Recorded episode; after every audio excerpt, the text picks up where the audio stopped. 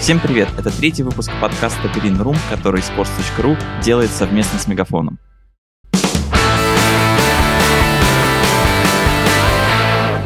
Здесь мы каждые две недели говорим о спортивном маркетинге и, если глобально, спортивном бизнесе. Говорим об этом мы, я, шеф-редактор sports.ru и директор по новым медиа футбольного клуба «Зенит» Егор Крицан. Егор, привет. Привет, привет. Рад э, продолжать нашу уже практически традицию. В первых двух выпусках мы говорили о таких масштабных структурных вещах, как спортивные трансляции, эволюция спортивных стадионов. Сегодня поговорим о том, на что клубы могут влиять просто в каждодневном режиме. Это ситуативный маркетинг и так точечно ситуативный мерч. Егор, есть ли у тебя любимые истории из этого сезона, связанные с э, ситуативным мерчом? С ситуативным мерчом, ну, наверное, самая громкая история, которая была и которая по всему миру облетела, это вот совсем недавно завершившийся женский чемпионат мира по футболу, и сборная США там в очередной раз одержала победу. Четвертую звезду они себе очень красиво присовокупили к эмблеме. И, соответственно, с точки зрения того, что за продукт они ситуативно, скажем так, представляли, ничего особенного нет. Это были просто футболки, и в основном игровые футболки сборной США. Но вот эффективность, с которой они все это сделали, она, конечно, такая достаточно выдающаяся, потому что они в течение буквально там нескольких дней после того, как победа случилась в финальном матче, по-моему, половину Соединенных Штатов нарядили в это во все. И совсем недавно мне на глаза попалась фотография Опры Уинфри, которая на своей зеленой лужайке в, собственно, майке сборной Соединенных Штатов по футболу женской прогуливается. И это круто, учитывая, что, ну да, женский футбол, конечно, в Штатах чуть более популярная история, наверное, чем где бы то ни было, и учитывая, что все-таки это победа в финале чемпионата мира, тем не менее, это достаточно круто и интересно. Но эта история, она скорее про то, как сама вот эта вот победа историческая, она наконец-то была конвертирована в какой-то, в том числе и коммерческий бизнес-результат вот таким вот образом. А из того, что было интересно и мне запомнилось именно в ситуативном, я вспоминаю еще, кажется, 2016 год, по-моему, это был, когда Чикаго Капс выиграли впервые за очень много лет MLB, бейсбольную лигу, да, и там была выдающаяся история. У них официальный поставщик мерча — это компания Fanatics, которая скоро, мне кажется, весь мир поглотит. Они настолько оперативно сработали, что уже через минуту после того, как они вот этот свой финальный ининг или что там выиграли, Uber, с которым они также запартнерились, начал по Чикаго через приложение заказы принимать и развозить эту победную чемпионскую всякую разную историю, футболки, что там еще было, не знаю, бейсболки, понятно, что для бейсбола логично, по всему городу. То есть вот эта вот скорость, с которой они сработали, она, опять же, была достаточно выдающейся. Ну и понятно, что если на Россию смотреть, то у нас тоже есть прекрасные примеры. Это Рубин, который в этом году сильно нас всех удивляет, поскольку, ну, достаточно неожиданно в их исполнении видеть какие-то вещи. Про Fanatics мы еще чуть-чуть позже поговорим. Я бы откатился на месяц назад от женского чемпионата мира и сказал бы еще про Каролину Харрикейнс. Это клуб НХЛ, который совершенно неожиданно влетел в финал Кубка Стэнли и разорвал лигу своим агрессивным маркетингом. Там в прошлом году сменилась команда, пришел новый владелец, который говорит, нам не нужно ничего стесняться, можно смеяться над собой, можно экспериментировать, можно общаться со своей аудиторией очень открыто. Причем надо же понимать, что как Северная, так и Южная Каролина — это довольно консервативные штаты, и... Могу только подтвердить это, да. Это, прямо скажем, не то место, куда в отпуск отправляются. Да, и там увидеть такую бурную активность было очень неожиданно. В общем, с чего все началось? Это не только команда маркетологов, а еще и очень даже открытые хоккеисты, которые придумали себе традицию буквально на ровном месте после каждого успешного домашнего матча устраивать на льду ну что-то невероятное. Они ставили баскетбольное кольцо и делали данки. Они представляли, что они домино и просто падали друг за другом красиво на льду. Очень много вот таких вот разных дурачеств, в том числе даже страйк в боулинге они исполняли, вот запускали одного хоккеиста, и он разбивал игроков, которые были кеглями. И на все это такой харизматичный комментатор Дон Черри отреагировал фразой, что Каролина — это кучка придурков. Что сделал бы вполне возможно, стандартный российский футбольный клуб. Наверное, он бы просто это не заметил, хотя в, в РПЛ и в КХЛ уже есть там по 3-4 клуба, которые точно бы это отыграли. Каролина не закрылась, не обиделась, не начала, не выпускала заявлений про то, что Дон Черри сошел с ума и такое недопустимо в, в эфире национального телевидения. Каролина просто присела на эту волну и весь сезон называла себя в дальнейшем кучкой придурков. И в том числе выпустила такой мерч с лого команды и вот признавали, да, мы кучка придурков. Это все закончилось тем, что первая партия мерча, 5000 футболок, была распродана буквально за 10 часов. И еще дважды клуб заказывал точно такие же партии и продал 15 тысяч футболок. Это просто оглушительный успех, потому что каким бы ни был классным ситуативный мерч, продать больше 5000 футболок, это даже в США очень сложно. Цифра 15 тысяч говорит о том, что это просто сверхуспех. Это классный пример, и в целом НХЛ в этом смысле, мне кажется, такая не то чтобы недооцененная лига, но как-то вот ты удивляешься, и это значит, что от них скорее не ожидаешь таких вещей от команд, которые там выступают. С моей, скажем так, колокольни НХЛ, это же, в принципе, лига, в которой вот этот весь трэш-ток в Твиттере, допустим, он по большому счету и был придуман, потому что там в свое время была замечательная история с Лос-Анджелес Кингс, и это первый спортивный клуб, я предполагаю, что вообще в мире, который позволял себе писать такие вещи в адрес своих соперников и про самих себя, которые в итоге стали, ну, практически мейнстримом, и сейчас мы уже не удивляемся, да, не тому, что, не знаю, Рома делает, Бавария делает или какие-то другие клубы делают. То есть это в меньшей степени, может быть, имеет отношение к мерчу, хотя тоже имеет. Но именно там, в общем, это все началось, и через э, боль, через э, проблемы с менеджментом, но тем не менее все эти вещи, они в итоге стали таким настоящим э, индустриальным трендом. Все это именно в хоккее, как ни странно, появилось. Хотя я бы скорее ожидал это, не знаю, в баскетболе увидеть или в каких-то студенческих лигах американских, но вот это оттуда именно и пошло. Мне кажется, что это как раз прямое отношение к ситуативному мерчу и ситуативному маркетингу в целом имеет, потому что ситуативный мерч, он вообще про скорость реакции и умение оценить момент, не побояться что-то новое сделать. И как раз вот такая агрессия, умение шутить, кого-то подколоть, это базовый навык для такой истории. И как раз, мне кажется, очень интересно, ты сказал проблемы с менеджментом. Есть ли показательная история, как клуб себя переламывал и учил других действовать точно так же? Слушай, ну я думаю, что даже без конкретной какой-то истории это проблема, которая просто по умолчанию предполагается в таких ситуациях, потому что не надо же объяснять даже как-то особенно, что люди, которые ведут э, социальные сети и всем этим занимаются, они скорее чуть более молоды, чем те люди, которые стоят во главе всех этих организаций, поэтому, естественно, что какие-то ходы и решения, они, может быть, этим людям более преклонного возраста или более обширного опыта, они не кажутся достаточно очевидными, они предпочитают эти риски на себя не принимать. Ну, иными словами, никто ни с кем ссориться ради непонятной вроде бы выгоды не хочет. Поэтому я практически уверен, что эти вещи, они и в американских клубах так или иначе проходились, а в российских клубах это уж я точно знаю, что любые попытки сделать что-то такое ситуативное, красивое, ну,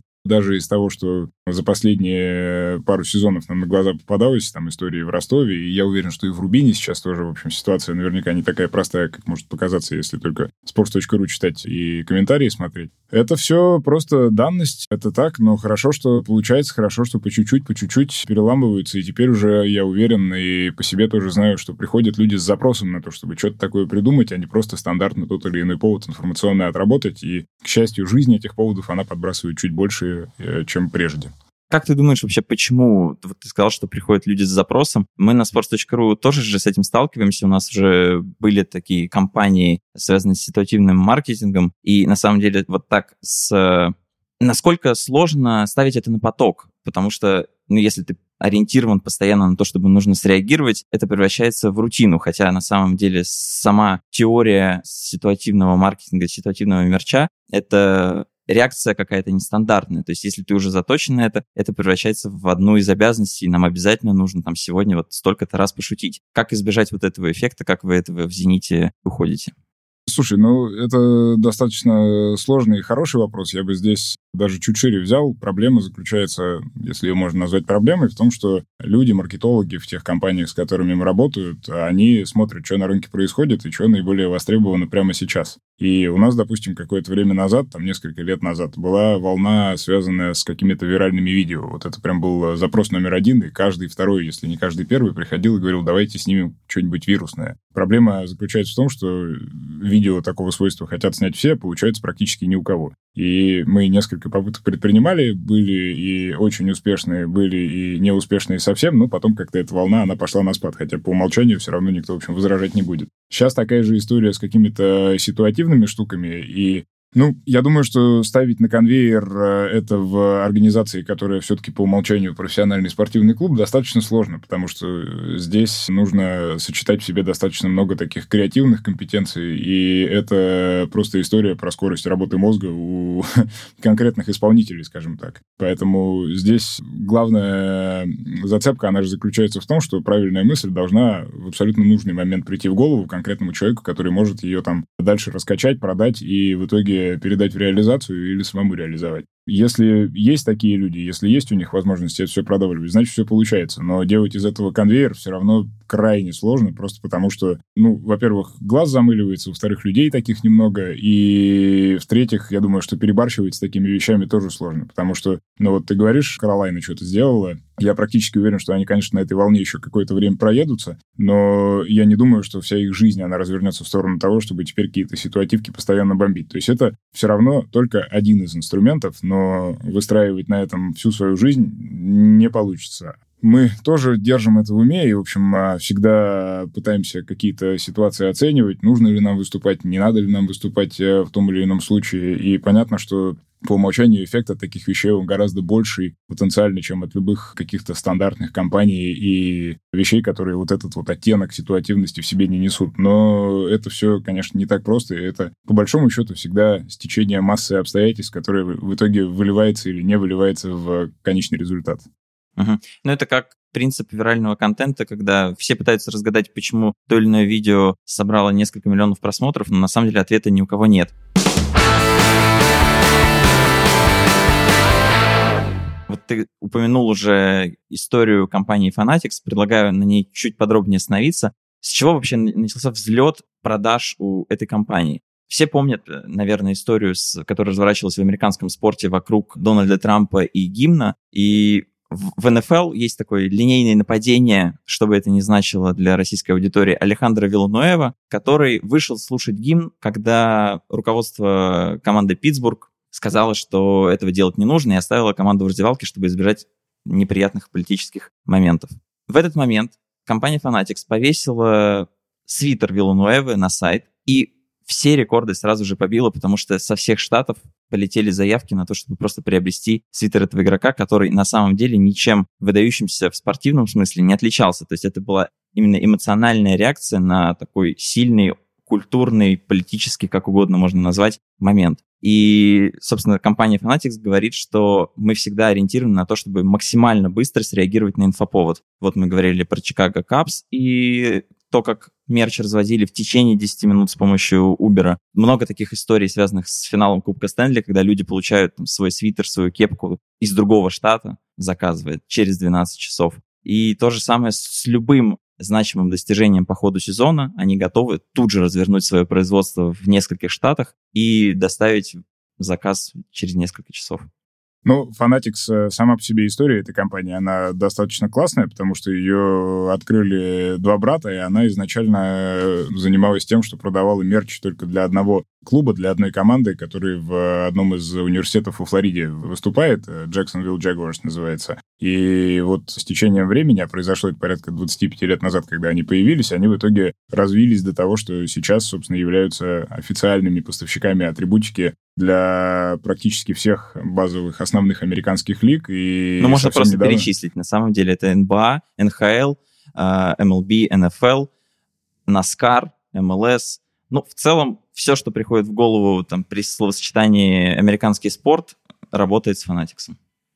Да, и они же активно начали, ну, не то чтобы выходить в Европу, но скорее подписывать европейские какие-то бренды для того, чтобы представлять их в Северной Америке. И вот из последних сделок таких больших это их подписание с Челси, потому что у Челси теперь Фанатикс официальный партнер, и, соответственно, Fanatics на себя принимает, насколько я понимаю, все обязанности, связанные с дистрибуцией их экипировки на американском рынке, что для Челси, я думаю, только в плюс может обернуться, потому что команда в Штатах востребованная, и, соответственно, теперь есть у болельщиков возможность не только на официальном магазине с доставкой DHL или еще чем-нибудь заказывать это все, но и в магазинах в том числе эту экипировку где-то поближе к дому находить. Поэтому компания выдающаяся, и с точки зрения опять же, скорости, отработки тех или иных информационных поводов, они, конечно, колоссальную работу проделывают. Я помню, что читал историю про то, как они, собственно, на конвейер ставили вот эту вот штуку с тем, что происходит какое-то событие, неважно, победа или просто какое-то что-то мимоемкое такое во время того или иного матча, и, в принципе, им нужно там, ну, какие-то минуты, даже не часы для того, чтобы развернуть свои мощности и футболки или неважно что, оперативно выставить в магазины, и, соответственно, вот эти вот легкие деньги, связанные с эмоциональными покупками, а это именно эмоциональное принятие решения о том, чтобы такую покупку совершить, зарабатывать. Поэтому они большие молодцы, и я надеюсь, что и у нас такие игроки, они тоже рано или поздно появятся, а главное, что спрос на это, на все, в общем, можно формировать, и мне кажется, что он вполне себе может появиться. Ты, кстати, сказал, что Fanatics выходит на европейский рынок. Для них действительно значимая цель подписать все клубы АПЛ. Они рассчитывают, что в течение 10 лет этот рынок достигнет 10 миллиардов долларов. И половина этих денег, между прочим, будет приходиться именно на Северную Америку. Люди будут все больше смотреть футбольные матчи и заказывать вот так ситуативно себе мерч.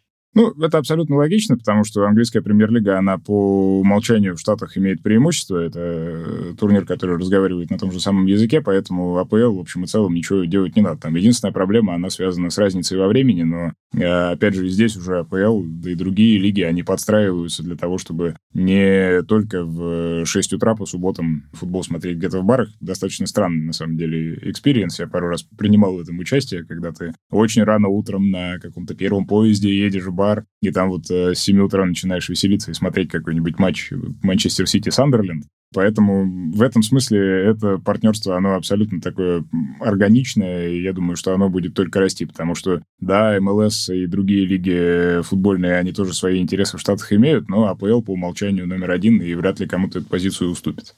Генеральный фактор успеха Fanatics — это, конечно же, еще ориентированность на мобильный интернет, потому что уже почти 70% заказов всех приходит именно со смартфонов. То есть человек смотрит матч, и каким-то образом до него Fanatics добирается либо через э, рекламу в соцсетях, либо еще через э, таргетированную рекламу, либо просто уже человек знает, что где это можно заказать, заходит на официальный сайт и, и делает заказ. По-моему, просто феноменальные цифры, и для российского рынка они скорее как ориентир пока, потому что все равно невозможно говорить, потому что 70% заказов любого мерча, не обязательно ситуативного, у нас совершаются с мобильных устройств, потому что еще не все клубы даже в работе ориентированные на такие платформы.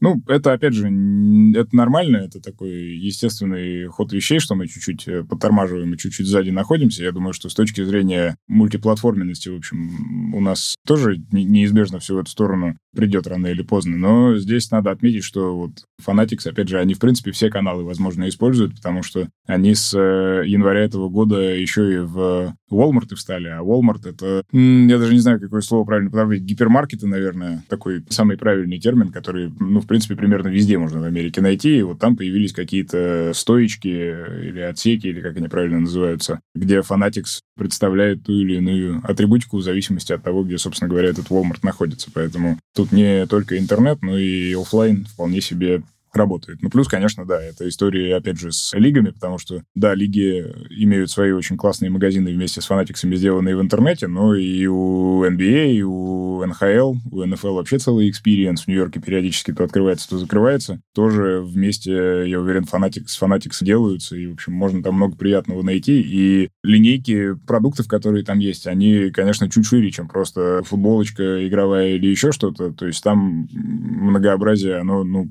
потрясающе. Был я в официальных магазинах всех лиг, которые в Нью-Йорке есть, и есть там что повыбирать. У НХЛ, кстати, о котором мы говорили, на мой вкус, самый скудный магазин, но, по-моему, Fanatics к нему и не имеет отношения. Его делают Adidas вместе с Рибаком. Он такой, ну, маленький прямо. У NBA там отличный какой-то двухэтажный, и можно там все практически от любой команды найти, от любого бренда и от самой лиги. Поэтому это тоже такой момент. Может быть, меньшее отношение, опять же, имеющее к ситуативности, но просто приятный ориентир с точки зрения того, к чему можно стремиться.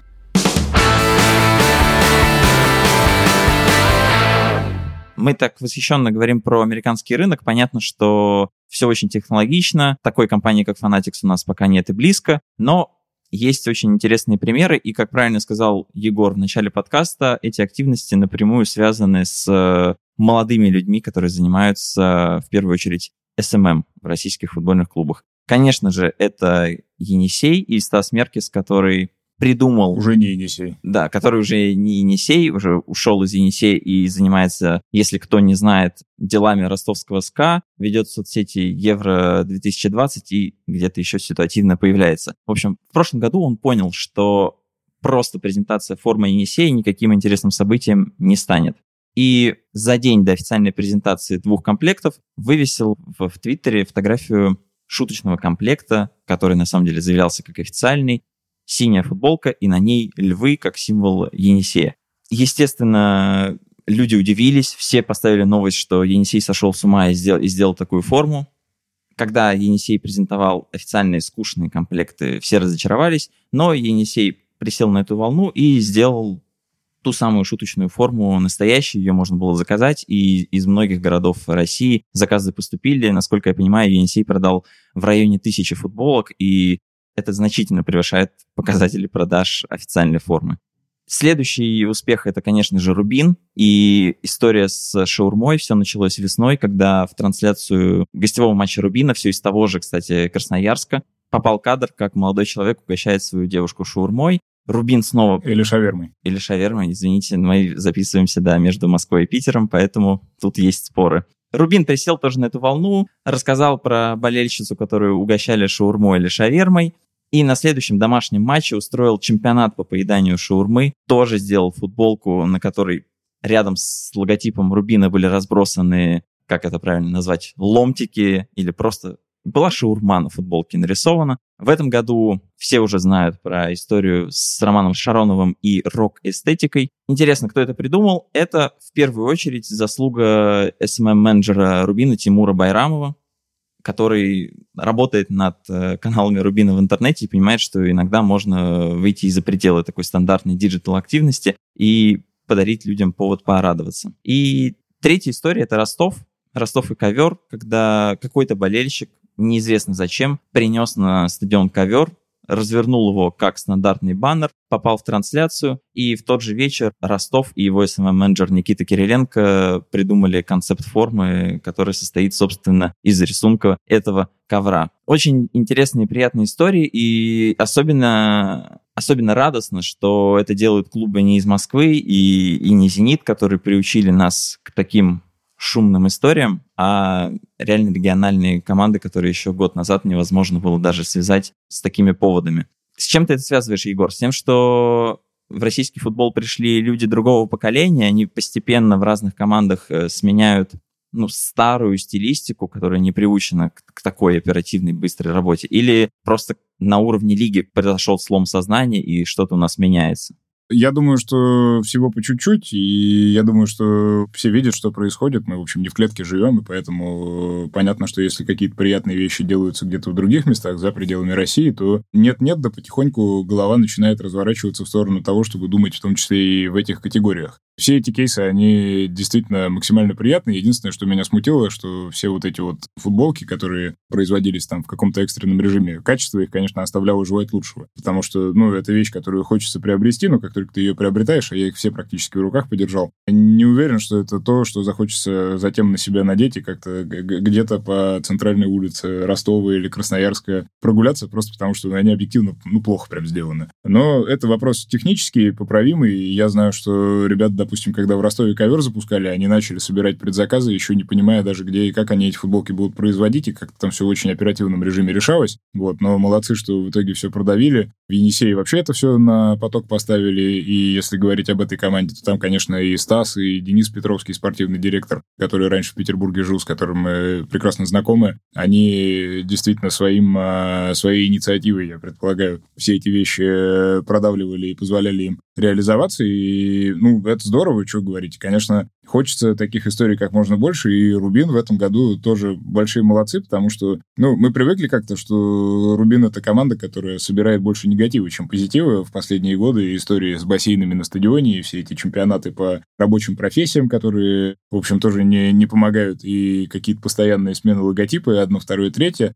Тут вот наконец-то все начало поправляться, и, в общем, и люди на стадион пошли, и результат, и Роман Шаронов с его прекрасными речами после каждого матча в раздевалке, которые можно снимать, а я понимаю, что это можно далеко не везде, а скорее везде нельзя. Да, у них получается. В итоге конвертируется в том числе вот и в такие выгоды, и почему бы и нет, потому что если идти традиционным путем, а какие-то, опять же, долгие стратегии и концепции выстраивать, то, может быть, это не всем и подходит, потому что это дорого, трудозатратно, и, в общем, эффект он не то чтобы прогнозируем. То есть даже мы очень аккуратно подходим к этим вопросам. Вот у нас были какие-то компании такие, чуть подлиннее идет волна, и в каждом из нас, когда чемпионство состоялось. Но это все вещи немного разного порядка, а вот ситуативные штуки, которые, может быть, чуть меньше ресурсов требуют и в моменте живут здорово себя показывают. Это очень круто, что они появляются, и поэтому парням большое уважение. Я надеюсь, что они не будут останавливаться. Есть, конечно, разные аспекты, потому что вот Ростов в прошлом году, качавший тему с GTA, э, ну, у меня первый вопрос возник,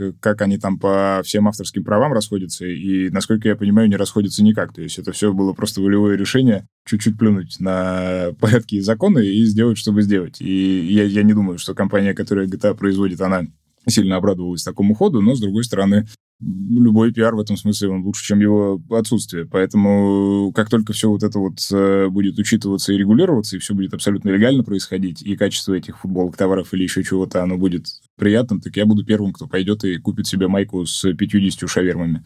Важный вопрос, конечно же, здесь, что с деньгами-то, потому что вот мы говорим, что это классные активности, но наверняка ведь клубы что-то и заработали. На самом деле сложно назвать это, особенно в масштабах э, футбольных клубов, бизнесом. Мы на sports.ru тоже зашли на территорию ситуативного мерча, и когда Ливерпуль совершил этот невероятный камбэк с Барселоной и выиграл 4-0, а Салах, главная звезда команды, сидел на трибуне в футболке Never Give Up, то есть никогда не сдавайся, было очевидно, что это какая-то уникальная история, людям нужен эмоциональный выплеск, и Вообще мы обсуждали ситуативный мерч уже там, года полтора к тому моменту, когда к нам пришел главный редактор Александр Аксенов, он постоянно говорил, нам нужен мерч, нам нужен мерч. И мы сначала не понимали, о чем он говорит, ну где sports.ru и где мерч. Потом мы смирились с этой мыслью, просто как информационный шум его слова воспринимали. Потом мы уже поняли, что ну, видимо, раз он так настойчиво про это говорит, надо про это думать. И вот когда Трент Александр Арнольд сделал эту невероятную передачу, я поймал себя на мысли, что когда, если не сейчас, мы никогда не попробуем ситуативный мерч. Вот сейчас есть эмоциональная реакция, сейчас есть уникальный момент. Оба ключевых фактора, которые нужны для ситуативного мерча, сошлись. И мы в ночи просто начали обсуждать, что делать. А мы не знаем, мы не, не можем юридически принимать такие платежи. Мы в принципе даже не знаем, как принимать платежи. Мы не знаем, как сделать эту футболку, у кого заказать. И вот все-все-все это так сложилось, что мы запустили предзаказ точно так же, как Ростов, кажется, ты говорил, не зная, кто это будет производить, когда мы сможем доставить. Мы просто запустили предзаказ, чтобы оценить спрос. К нам пришло 800 заявок, и мы думали, что будет успех, если когда мы все развернем, 5% из этих людей действительно нам заплатят и эти футболки получат.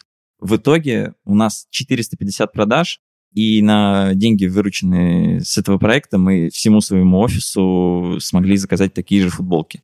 Это, конечно же, не бизнес. Мы вообще относимся к этому мерчу как к еще одной форме контента. Это просто супер эмоциональное высказывание, чем писать огромную колонку скучную, которую, возможно, никто не прочитает, или просто пересказывать, как это случилось. Можно перенести яркую эмоцию на футболку и поделиться ею с людьми, а она, эта эмоция и эта футболка останутся с людьми на долгое время и при каком-то визуальном контакте будут напоминать, как же все это было прекрасно. Ну, видишь, был бы фанатик в России, было бы проще. Вы просто пошли с ними, запартнерились быстро, и на их мощностях от, от своего имени все бы это реализовали. Но на самом деле, если уходить в эту плоскость и говорить о том, как медиакомпании в первую очередь выходят на рынок мерча, то вот у меня есть любимый пример, есть э, такой немецкий журнал футбольный, Эльф Фройнда, 11 друзей называется. И у них есть свой такой интернет-магазин, где они всякое разное продают, и какие-то печатные штуки, и, понятно, журналы свои, и периодически выпускают разные линейки футболок. Они, я помню, была отличная серия, посвященная выдающимся футболистам там, середины и второй половины 20 века. И там была отличная футболка, посвященная Виктору Понедельнику. Такими большими буквами было написано «Виктор Мандей», и его портрет. До сих пор они как-то периодически какие-то такие, ну, я даже не могу это коллаборациями назвать, тут по авторским правам они, наверное, ни с кем не должны расходиться, но какие-то штуки выпускают, и, в общем, это все очень приятно выглядит. У меня даже что-то, по-моему, есть от них. И вот, опять же, в пику футболкам с шавермой это все еще и очень здорово сделано именно на уровне производства э, самой вещи. И это вот как раз то, что хочется носить. Поэтому как только вот какие-то такие штуки появятся, когда это будет уже не просто эмоционально в нужный момент предложено, но я еще и буду уверен в том, что эта футболка, она из хорошей ткани, и там э, хорошая печать или вышивка или э, что угодно, то это, опять же, станет дополнительным плюсиком. Но это я, наверное, такой замороченный. Может быть, это далеко не всем и, и надо. Кому-то достаточно и стандартной термопечати, или как она там называется.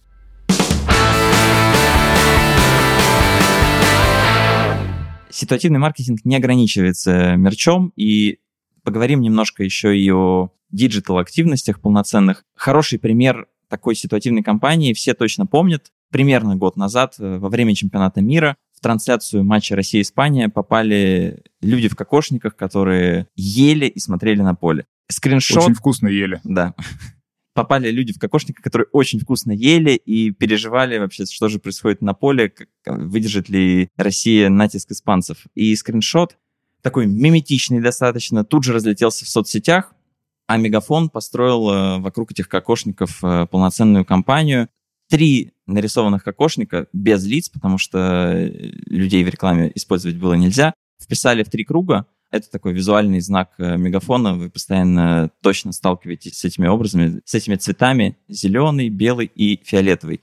И слоган, который использовала сборная России, тоже был нанесен на этот баннер. «Играйте так, как мы за вас болеем». В те дни после победы над Испанией эти кокошники знали, обсуждали все, поэтому Культурный код, если можно так сказать, считывался за несколько секунд, никому не нужно было объяснять, что это значит, и сразу у людей возникали приятные эмоции. Этот баннер использовали везде, от наружной рекламы до печати и соцсетей. И тут особенно интересно, что наружная реклама продана заранее, а Мегафон там, в течение 20 часов все свои пакеты договоренности поменял и ситуативно выплеснул главную историю вокруг матча Россия-Испания на улице. А еще аватарки мегафона в соцсетях превратились в такое интерактивное табло, которое показывало счет матча Россия-Хорватия, который последовал за тем уникальным матчем с Испанией.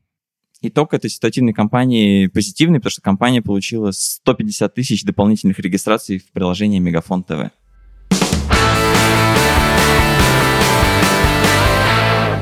Другая приятная диджитал-активность случилась вообще буквально несколько дней назад, когда «Зенит» подписал бразильского вингера Барселоны Малкома. «Зенит» вроде бы не сделал ничего особенного, но настолько интересный выход получился, потому что твиты, которые предваряли объявление о трансфере, первые буквы этих твитов составили, собственно, слово «Малком». Егор, можешь ли ты подробнее рассказать про то, как вы подготовились к этой истории, как вы подкололи Рому, не боялись ли вы подколоть Рому, зачем вы это сделали? На самом деле слова в буквы, буквы, вернее, слова сложились как Малком наш, и мы действительно еще с 31 июля, то есть за 4 дня, получается, до начала, до официального объявления о трансфере как-то разминали какие-то идеи, не потому что нам сказали, вот, там осталось столько времени, готовьтесь. Нет, подписание новых игроков это всегда такая достаточно непредсказуемая история. И на самом деле есть в моей памяти примеры, когда мы к чему-то готовились, а это в итоге не случалось. Но здесь вот звезды сложились, поэтому да, мы разбили все на несколько разных таких кусочков, и история с тем, чтобы первые буквы в твитах сложить в какую-то фразу, она абсолютно не оригинальная в этом смысле, и примеров, в общем, достаточно много. Я сразу вспоминаю выдающиеся интервью людей, которые ведут твиттер «Спартак коммерческий», сайту sports.ru, если хотите найти и узнать, что там было зашифровано, то просто погуглите, я думаю, что оно легко найдется, но у меня в голове засел э, это этот механизм, когда я в Штатах увидел у одной из команд, я совершенно не помню, кто это был и где, но там люди заморочились на то, что они на протяжении, по-моему, нескольких недель, если не месяцев, писали твиты таким образом, и в итоге все это сложилось в целую песню, по-моему, то ли гимнных, то ли какая-то песня болельщиков. Ну, короче, там прям какое-то существенное время люди прожили с э, мыслью о том, что нужно делать именно так, и это прям очень здорово зашло, там какие-то десятки тысяч э, лайков, ретвитов и всего остального были. В нашем случае трубы пониже, дым пожиже, и времени тоже было не так много, много, но мы решили попробовать это разыграть, и, в общем, рисков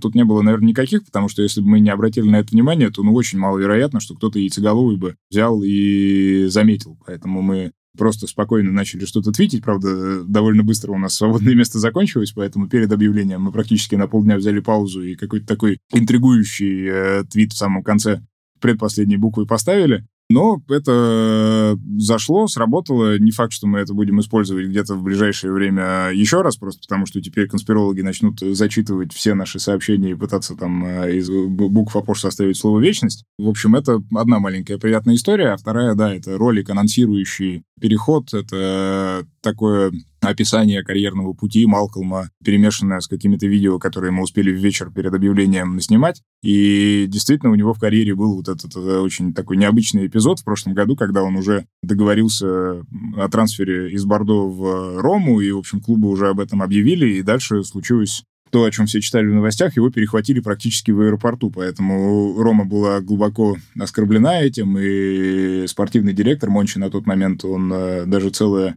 обращение такое 20-минутное выложил, где объяснял, что происходило в ходе этого трансфера. Тоже такое большое исключение из правил, когда болельщикам дают возможность узнать, как, собственно, шли переговоры и все вот эти вещи. Но факт остался фактом, и что-то пришла нам в голову мысль о том, что грех не воспользоваться этим. И здесь, в общем, все сложилось удачно, потому что Рома — это клуб, которым мы не перестаем восхищаться с точки зрения того, как они ведут социальные сети, поэтому мы понимали, что, ну, скорее шутку они оценят, и, в общем, мы ребята всех оттуда знаем, худшее, на что можно было рассчитывать, это какой-то дерзкий ответ в их исполнении, который, в общем и целом, и случился. То есть мы в это видео, где его карьерный путь э, описан, там, Коринтианс, Бордо, э, таким очень коротким кадром вставили надпись, что 22 и 23 июля 2018 года Рома, и пририсовали его туда в футболке этой команды. И надо сказать, что результат, он, в общем и целом, превзошел все свои ожидания, потому что собрали мы уже за 20 тысяч ретвитов, лайков и видео только в Твиттере посмотрели больше трех миллионов двухсот тысяч раз на данный момент, что в общем и целом даже для такой вроде бы не совсем на видео ориентированной платформы очень неплохо. И Рома вступила с нами в коммуникацию. Они написали очень смешное сообщение, что были очень горды иметь такого футболиста в составе своей команды. Ну и мы как-то с ребятами э, потом уже с, из Ромы все это обсуждали, думали там еще чуть-чуть покрутить. Мы попросили их э, публично прислать какие-нибудь хайлайты, которые мы могли бы использовать. Ну и как-то, в общем, все это так очень здорово разошлось. И здесь, на мой личный вкус, это все сработало в плюс, потому что вот эта маленькая зацепочка, она позволила объявлению об этом трансфере стать еще более необычным и получить такую дополнительную виральную составляющую. Потому что если бы мы просто в более каком-то формальном режиме отработали и написали, что Малком наш, и да, там бы были красивые картинки и то же самое видео на Безромы, я думаю, что результат по цифрам можно было бы точно делить на два если не больше, потому что, ну, если судить по комментариям и по тому, как это видео расходилось с какими описаниями и в социальных сетях, и в медиа, то, конечно, этот момент, он дополнительный интерес какой-то привлек. И, в общем и целом, я этот пример и этот кейс оцениваю так крайне положительно. Опять же, не значит, что нужно делать так каждый раз, но здесь вот звезды сложились, что была команда, которую, в общем, по умолчанию можно как-то подколоть, и ситуация, которую грех не обыграть, и все это в кучу так вот срисовалось. Но в случае с Малковым, что приятно, в общем, пока все, к чему он прикасается, как и Халк, оно обращается в какие-то десятки и сотни тысяч просмотров, лайков и всего остального, потому что смотрим мы на YouTube, как эти видео расходятся, где он там в раздевалку заходит и в первый раз Зюба ему говорит «добро пожаловать» и какие-то другие вещи. То есть э, здесь еще и статус футболиста и, в общем, достаточно необычный переход из Барселоны в российскую лигу и конкретно в «Зенит», они тоже очень сильно нам помогают. Сколько у вас человек участвует в таком накидывании идей, и кто выбирает что можно сделать, что нельзя. Или у вас просто такая коммуникация, вы там сидите в офисе и... Не, мы, мы, мы все интроверты, мы сидим в Телеграме, поэтому мы даже можем находиться в одном помещении, но все равно будем переписываться. Это, э, это просто такая вот реальность 2019 года. Человек, да, немного, буквально, не знаю, 4-5 человек принимают участие в регулярном обсуждении, мы все накидываем какие-то идеи, какие-то из них, они в итоге во что-то превращаются, какие-то нет, но мы заточены на то, что если у кого-то возникает какое-то предположение или какая-то идея, то лучше, по крайней мере, об этом подумать, продумать, понять, какие могут быть последствия, какие результаты, чем внутри себя ее сразу же загасить. И благодаря этому, в общем, какие-то такие вещи и происходят.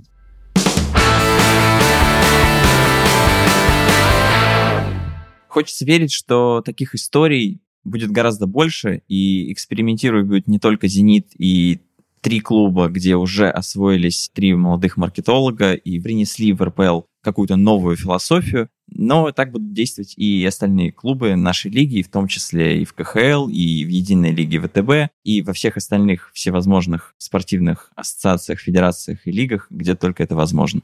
А мы обязательно об этом расскажем, будем только рады подсветить что-то позитивное и радостное. На этом мы заканчиваем третий выпуск подкаста Green Room, который Sports.ru делает в партнерстве с Мегафоном. Но перед тем, как мы попрощаемся, у нас есть к вам очень важная просьба. Пожалуйста, поставьте нам оценку в том приложении, в котором вы нас слушаете. Неважно, это Google подкасты, iTunes, CastBox. Мы представлены во всех платформах, и везде нам можно поставить оценку, которая поможет нам добраться до нашей аудитории и позволит нам выходить чаще. И маленькая просьба каждому из вас, кто слушает нас на разных платформах, пожалуйста, не забывайте ставить нам оценки и вообще давать какую-то обратную связь, потому что это очень важно, интересно и нужно, и мы хотим видеть фидбэк, и если у вас есть какие-то соображения относительно того, о чем вы бы хотели услышать, э, то мы всегда готовы, и, в общем, работаем и на прием, и на отдачу, и будем рады новым предложениям, э, замечаниям и всему вот этому такому. Спасибо, что были с нами, и встретимся через две недели. Пока. Пока-пока-пока.